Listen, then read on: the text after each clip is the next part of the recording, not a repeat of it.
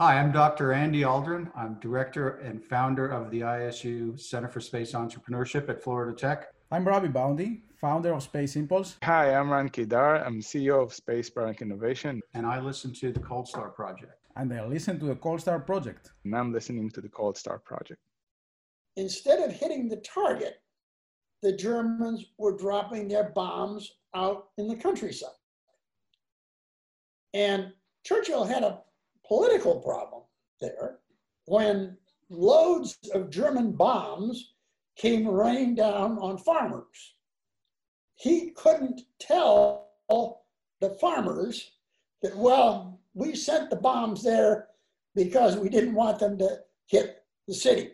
Welcome back to the Cold Star Project. I'm your host, Jason Kanigan, the founder of this thing, Cold Star Technologies, a machine learning and business process improvement firm. We help make good companies better. And I am here with Major Bruce Gordon, obviously retired, but uh, you're going to be excited about why I wanted to have him on. I found Bruce. Uh, th- the thing is, as you get into the study of space and satellites and that, antennae become quite important. And then um, if you have a brain, you start studying electronic warfare.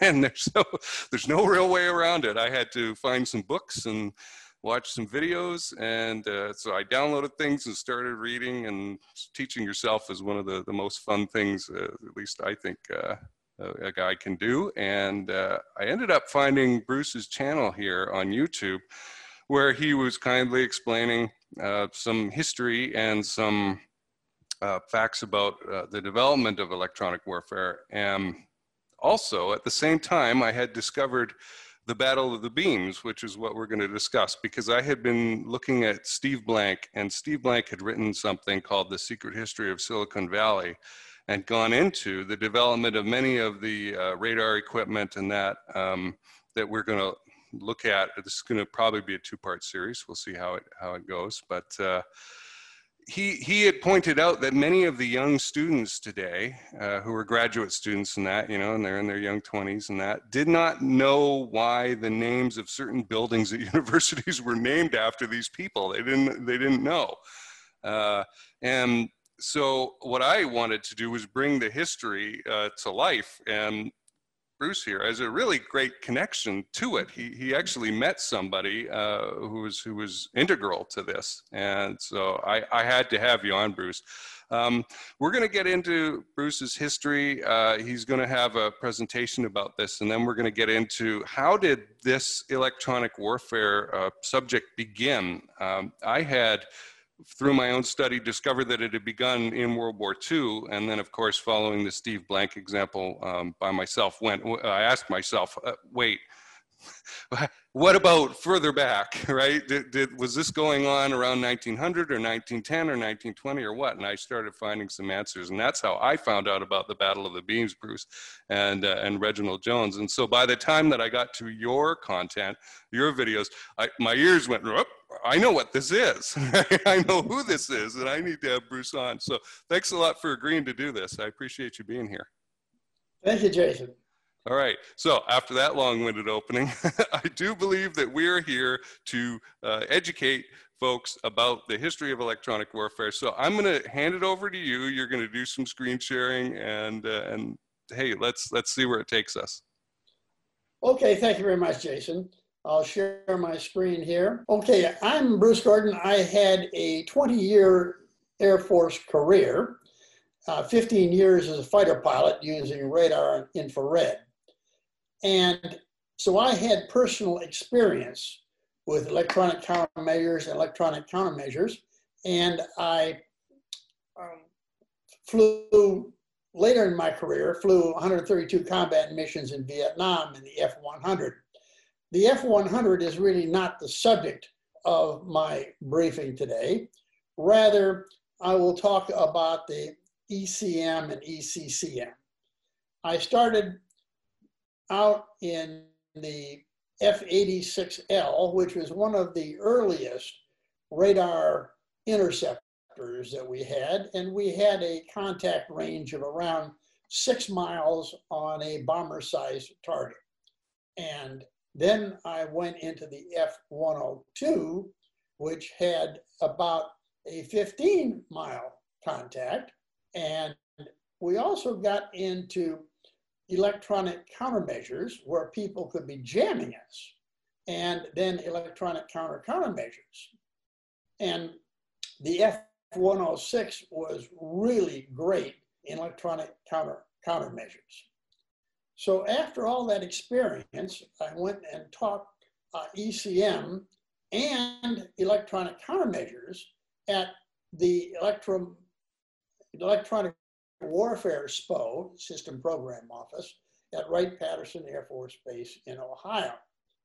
And I have written uh, a book on it called The Spirit of Attack, uh, Fighter Pilot Stories.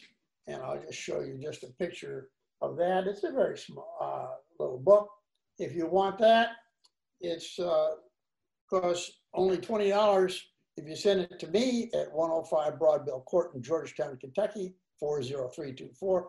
Now you can buy it for ten dollars more by going to Amazon, if you like to go to Amazon and pay ten dollars more. But uh, I suggest you just send that to me. So let me go back here and we'll, we'll talk, I guess I'll, we'll talk about the electronic warfare. As I taught that class in electronic warfare, I wanted to look at where it began.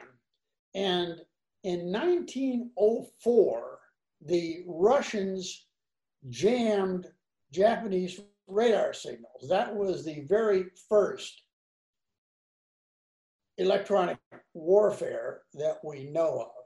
Now let me, the story on that was that after the Battle of Tsushima, the remains of the Russian fleet fled to various bases in China, bases that the Russians had as treaty bases. And the Russians had some short artillery that were dangerous to Japanese ships coming in. So the Japanese battleships stayed outside of the range of those Russian guns, and they sent some small ships that were fast, maneuverable, hard to hit, in close. And the ships that went in close were traveling at high speed, and they would use their uh, electric, their dots and dashes, uh, sending code. Actually, it was a version of Morse code, but it was for Japanese. And just send dots and dashes back to the Russian, German battleships, pardon me, Japanese battleships, and corrected their fire. So they were going in there and the battleships were pounding the Russian positions. And a Russian radio operator heard the dots and dashes from the Japanese, and he added his own dots and dashes to it so that the Japanese signaling, da, da, da, da, da, and he just added his own in there and completely followed up the Japanese naval signals going back to their battleships. And that is the first recorded instance we have of an electronic countermeasure jamming their signals. Now, in World War One, not much happened. Not much happened at all. There was some uh, listening to it and a little bit of trying to jam it, but nothing serious. Now, in World War Two, it really started. And there was a man, Reginald Jones, the father of E C M, we call him. He wrote two books. You can still find them on Amazon, The Wizard War and The Most Secret War. Now, I actually had an opportunity to meet Reginald Jones. In the nineteen seventies, I was assigned to Wright-Patterson Air Force Base, and one of my jobs was to meet a British electronic warfare man who was going to come and speak to the Air Force about electronic warfare. My job as a simple officer was to go out and meet him at the airport, uh, take him to lunch, make sure he had everything he needed, get him set up with his uh, room for the night. And, and at lunch, we sat down and we had some time, more than an hour, to sit before he had to go to talk to the Air Force official. And he told me about electronic warfare. He told me some things I didn't know. For instance, he said, uh, did you know that the Americans built a V one buzz bomb? You know, the V ones that attacked London? I said, no, I didn't know that. And he said, oh yes. He said that the British had captured a German buzz bomb. It crashed without exploding, and they sent it to the U S. And the idea was that if we could build a buzz bomb that looked like a buzz bomb on the outside, we could, when the Germans sent a buzz bomb toward London, we could fire one of these others back and tell the Germans that we had figured out a way to turn around their buzz bombs. And, and they would then say, well, if the buzz bombs are coming back at us, we'll stop sending them. So that was one idea. And they gave the buzz bomb job to the Ford Motor Company, which went down to Florida, and we built a buzz bomb. It could, it had to look like a German buzz bomb on the outside, but on the inside, it could be all American. So we tried to build a buzz bomb that looked like the German buzz bomb. And we built them and we fired them, but our buzz bombs didn't work. The German buzz bombs worked, ours didn't. So we were struggling through that, and we never got them completed in time, but this was, and the matter of fact, the buzz bomb that we developed was later developed into our first cruise missile, the Regulus missile that we could have fired from submarines, for instance.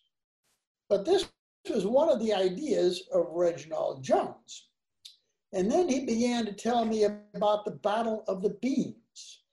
And I had heard a little bit about the Battle of the Beams, but I was surprised I was sitting there talking to the man who did it. Now, the situation was that he had been a, well, he was a very young scientist working for Cambridge University. He was a undergraduate, well, he was a graduate professor, not a professor, but a graduate assistant at Cambridge. And the Royal Air Force asked Cambridge if they had a really good scientist that, who could work on infrared for it. And Reginald Jones had already won some accolades for his work. And so they told the R A F that, right, here's Reginald Jones. So they got him and one of his colleagues and gave them a flat and a building and told them to work on infrared. No one knew what it was.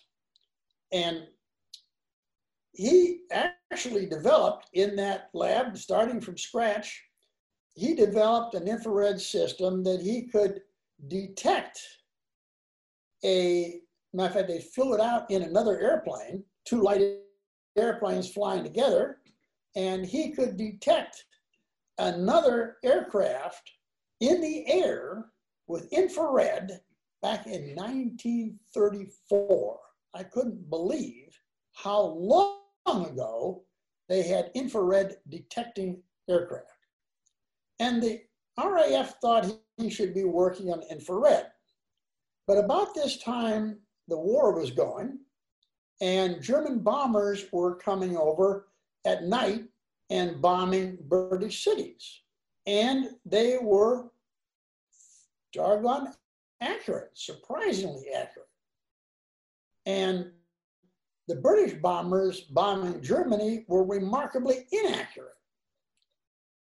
How were the Germans navigating across England, blacked out, and finding their targets so well? And Reginald Jones was looking through some pictures taken by tourists, and on the top of a building in Germany, he saw an antenna, and the antenna looked very much like one that the Germans were developing for making an instrument landing system to be able to land airplanes in the weather in Berlin. But this antenna was larger, and it wasn't pointed toward an airport. It was indeed pointed toward England. And he began to wonder, is this how the Germans are navigating to England at night?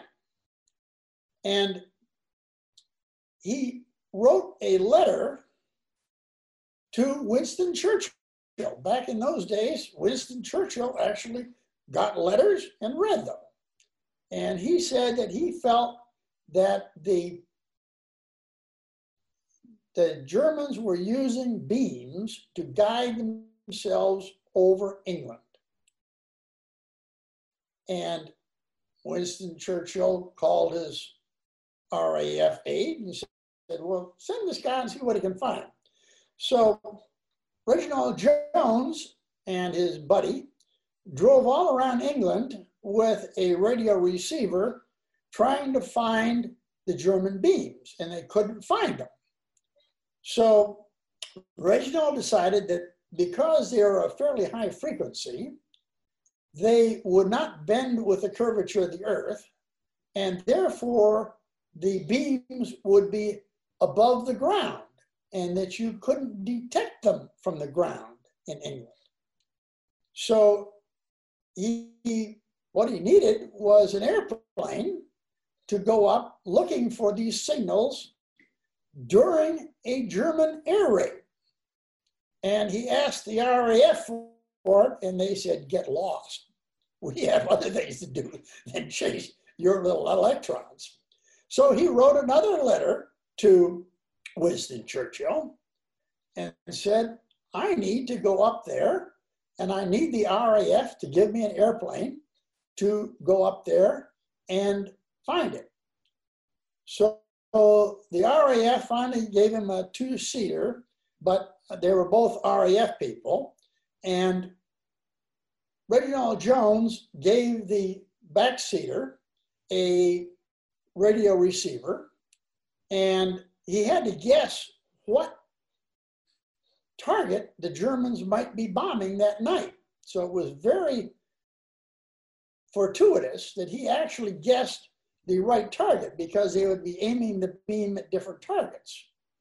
So the British plane went off at night, and this is therefore the first electronic intelligence mission flown in an aircraft. So this British plane, two-seater, went up in the middle of a German air raid, and doggone if they didn't find the radio beams just as Reginald had said they would. And then he had to figure out how they were doing it.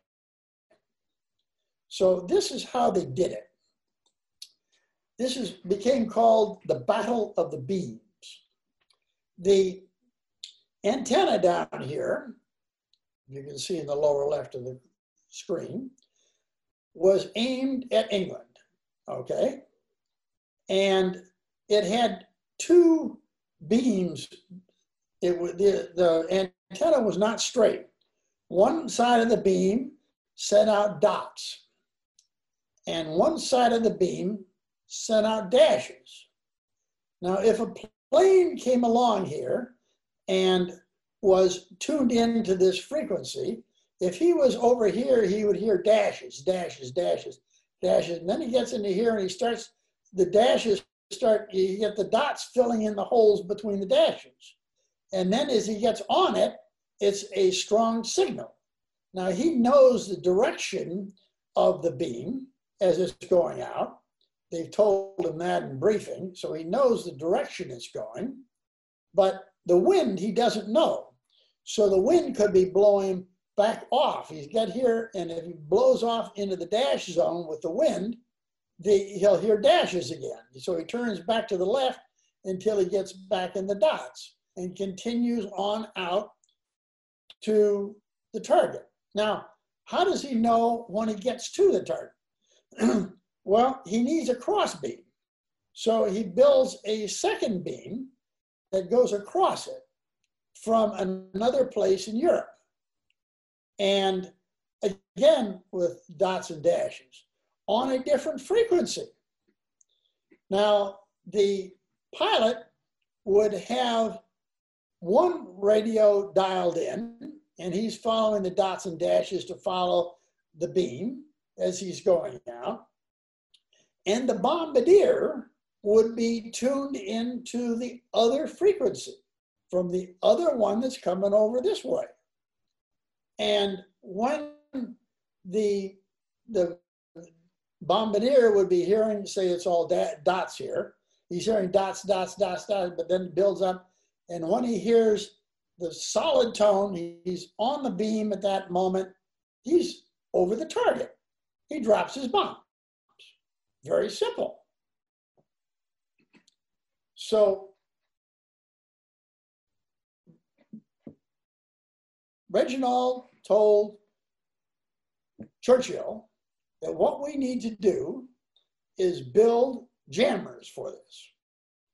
So they built a number of jamming stations in England that would put out dots or dashes in the British, uh, they would send it from England, and they were much closer than the German signals.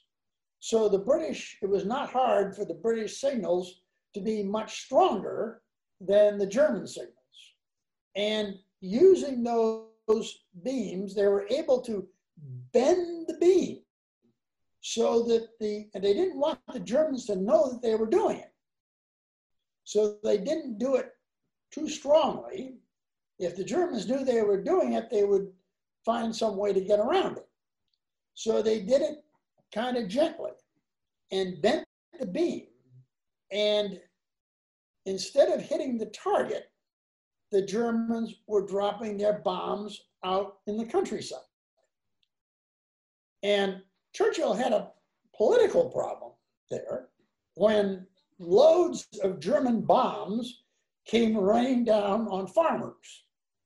He couldn't tell the farmers that, well, we sent the bombs there because we didn't want them to hit the city. And the farmers might not get along with that very well. So this was kept quite secret. But it then progressed to many other things. The Germans were beginning to build their own radars. They had the British radar. Uh, they knew about the British chain home thing now. And they were building their own radars to detect our missions going against them. We knew they had to be doing it. And pretty soon we were able to pick up some of their frequencies and know that they were homing in on us. They were picking us up. But what did they look like? What was their capability? What was their technical capability? So following from several beam angles on the radar, which he was able to get again through intelligence, he was able to find a transmitting antenna in France, on the coast of France. And it was fortunately fairly close to the coast. And so they arranged for a commando team to attack this German radar station. The commandos went in at night, and they did encounter some serious resistance from German forces.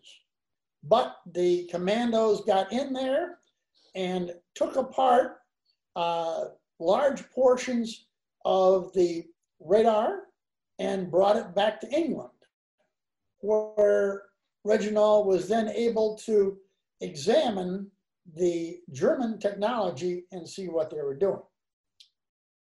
Now, about this time, we got into the magnetron. The Battle of Beams continued, by the way, in various versions. But the British radar originally had big, low frequencies and big antennas. You couldn't fit those onto an airplane.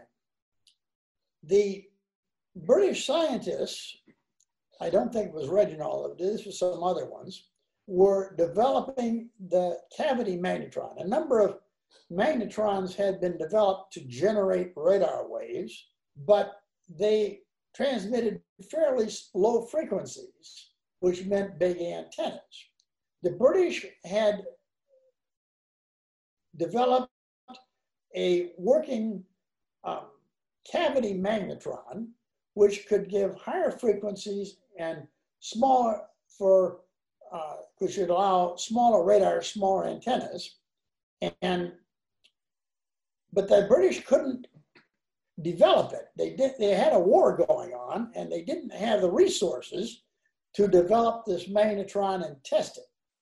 So even before America got into the war, Churchill gave the order, and the British put their working model of a ma cavity magnetron into the suitcase of one of their men, and they flew back to the U S, went back to the U S. I don't know if he flew my, on my ship, but he went to Boston and gave the cavity magnetron to M I T, our Massachusetts Institute of Technology. And the M I T technicians took the cavity magnetron and put it on the roof of a building in M I T. And it was there that the cavity magnetron was fully developed. Once it was fully developed, you could put it on planes, uh, and we used it to find submarines. That was a big action against submarines. It was one of the things that really stopped the German submarines, when we could find them by radar from our bombers, our patrol bombers. They got it smaller, and they put a radar, a small radar, in the tails of bombers to detect German fighters. Now the British are flying over Germany, and the Germans are tracking the British on radar, and the British put this radar in there to detect and let the tail gunner, it wouldn't aim the tail guns, but it would tell the tail gunner that he was being attacked and just about where this guy was. So he would be looking in the right direction at night to see the German fighters coming in. But as they looked at their statistics after a while, they were putting this on some bombers and they didn't have enough of them. So some bombers didn't have it. But the ones that had this radar were losing more planes than the ones that didn't have it. This was not expected. And then a German fighter, night fighter, crash landed in England. And as Jones went over the wreckage of the German night fighter, he discovered a strange receiver. And because he had the eye for what it was, he determined what that it was set to the same frequency as the tail guns of the British bombers. And he determined that the Germans were using that to home in on, so that they could home in on the British bombers. That was a electronic countermeasure of great significance. The Germans and Japanese were using mostly codes. As I say, the Germans did have radar and the Japanese had radar. They weren't as good as what we had done. That work at M I T on the cavity magnetron gave us a significant jump, but the others were working on it too. And the Germans had their Enigma machine, which I'm sure you've heard about. The Bletchley car park code breakers were able to finally break the code. It took a long time, and that's when they were developing the first computers to try to break the code. The U S broke the Japanese code, as we know, the Japanese diplomatic code, and were able to tell that the that Pearl Harbor was going to be attacked, but of course we that's a long story about how we didn't react. And we broke their naval code, and that was where we found that they were going to attack Midway before they actually attacked it. And you've all heard those stories, but you might not have heard about the cargo vessel codes. The Japanese bureaucracy required every cargo vessel to report to Japan once a day, giving its position. Oh, they thought that because cargo vessels were not warships, they were not too terribly worried about this code, and we broke it quite easily. And, and as a result, we were able to tell where all the cargo vessels were in Japan, and when they formed up in convoys to go across the Pacific to resupply their places. So while we couldn't really read their naval code that well, we could easily read the cargo vessel codes. And we began sent our submarines out there. We said, oh, this freighter is moving from here to here, and I think they said sometimes what their cargo was. So we knew what kind of cargo they had on board. And our submarines were able to sink a great many Japanese cargo vessels because we had broken the cargo code. And by the end of the war, the Japanese merchant marine had been destroyed and Japan was approaching starvation. Now, we were going after German submarines with sonar. You all know that, the beeps going out and coming back. So the Germans developed something called the Pillenwerfer, or we called it the pill.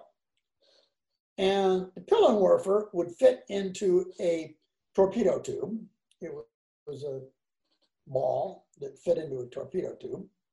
And it had compressed air in it. And when we were attacking a German submarine using sonar, the Germans would spit out this pill. And the pill would slowly sink. And as it gave, as it sank, it gave out bubbles that sounded just like German submarine propellers. So that we would hear on our sonar, we would hear the German submarine propellers at that place, and we would drop depth charges on the pill. The pill was effectively the same as chaff. Chaff was also developed with the help of Reginald Jones. And at first it was, he had it in fairly long strips. It turns out that to reflect a radar signal at a given frequency, the chaff, they at first thought the chaff had to be the same length as the radar frequency. And being as they were using low frequencies at first, very low frequencies, the chaff was quite long. As a matter of fact, we called it rope. I haven't heard the word used in forty years now, but we called it rope. And I was a little boy in Honolulu when a, one of our B seventeens flew over, and he dropped a long stream of tinfoil. I re remember seeing it come down. We were out in the playground. All these things happen in schoolyards. You can't, all these weird things happen in schoolyards. But I was there in the schoolyard, and we looked up, and this B seventeen, of course, we always looked at B seventeens, and he dropped this long stream of tinfoil that came slowly falling down, and by golly, it fell very close to our schoolyard. So I actually got to see some of this rope as it was being developed. We also determined, though, that it doesn't have to be the full length of the radar frequency. It can be a fraction of it, and it will vibrate when, it, when the radar hits it. So that if you have it the right frequency, it could be much smaller.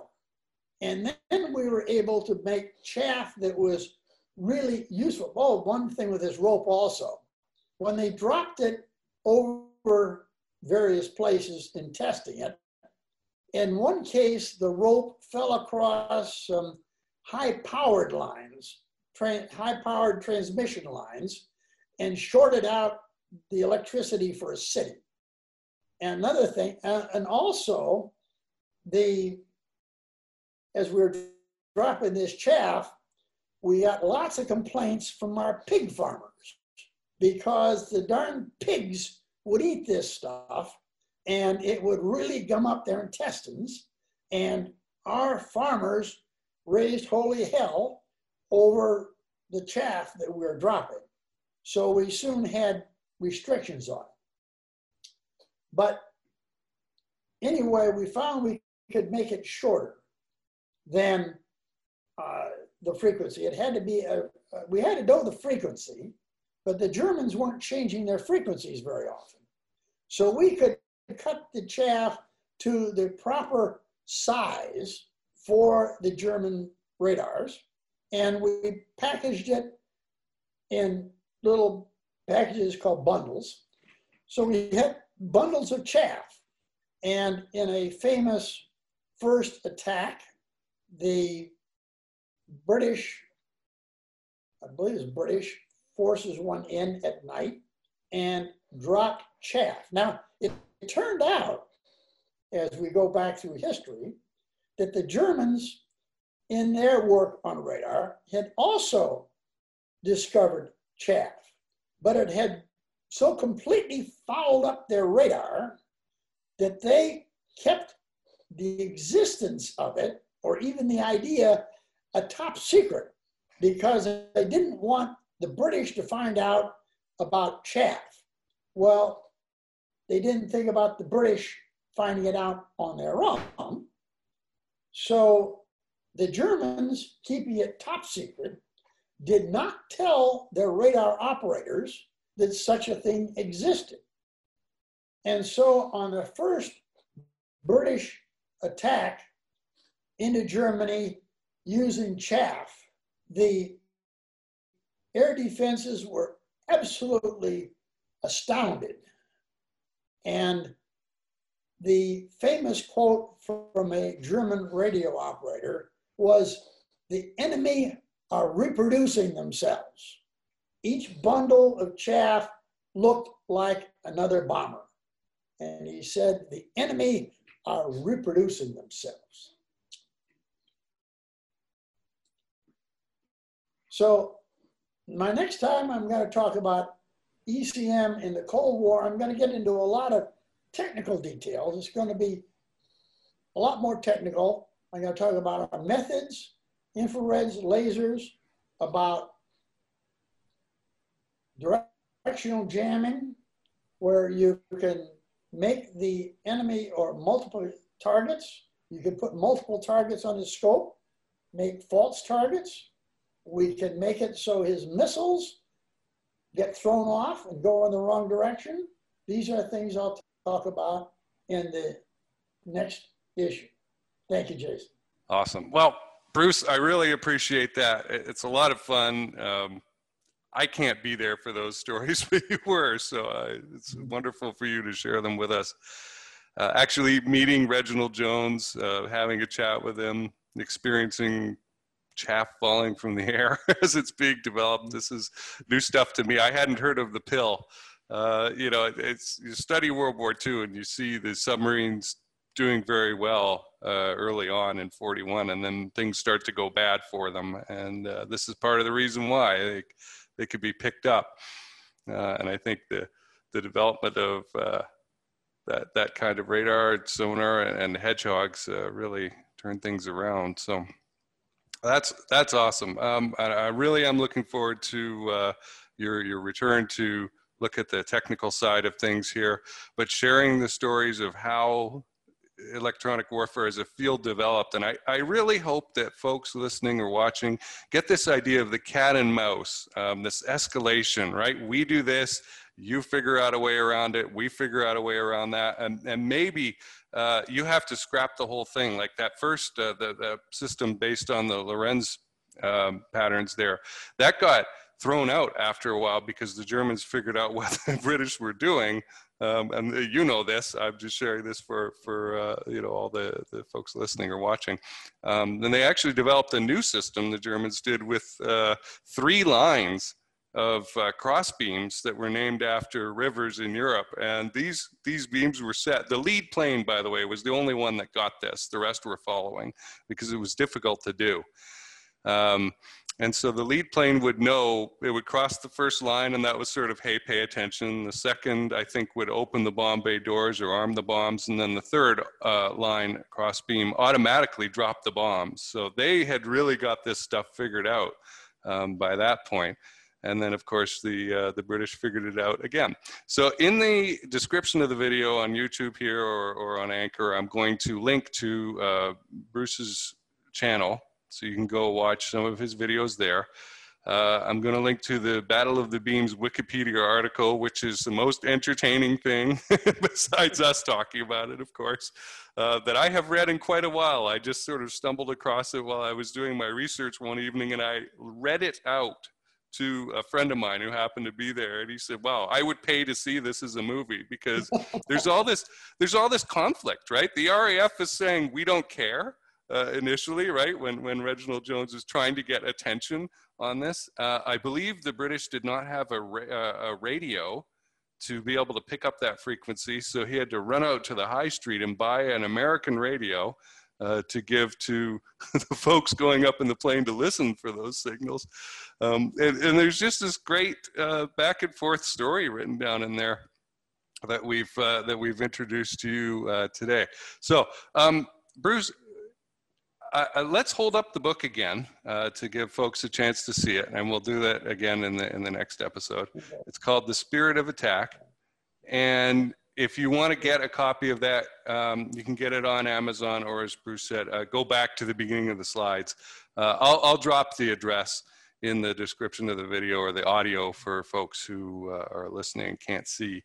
Um, and you save yourself the ten bucks. It looks like a nice high quality thing, and I'm sure the stories in there are interesting. I'll probably pick up a copy myself. Um, where, where should people go to learn more about you or connect with you if they want? Is, it, is the YouTube channel the best place? Yes, I'm on Facebook, mm, mm-hmm. and uh, please call it Spirit of Attack. Right. And That's where I put my videos. I can handle Facebook better than I can handle YouTube. Mm. For some reason, I don't understand how YouTube works, but I publish, I publish all of them also on YouTube. So that if you go on YouTube and look at uh, Bruce Gordon uh, and the subject, you'll find it. But it's not as easy as going to Facebook and looking under Spirit of Attack and going to videos and going down below. That's the best way to do it. Okay, great. I have more than twenty videos there. Mm-hmm. And by the way, uh, my book is filled with pictures.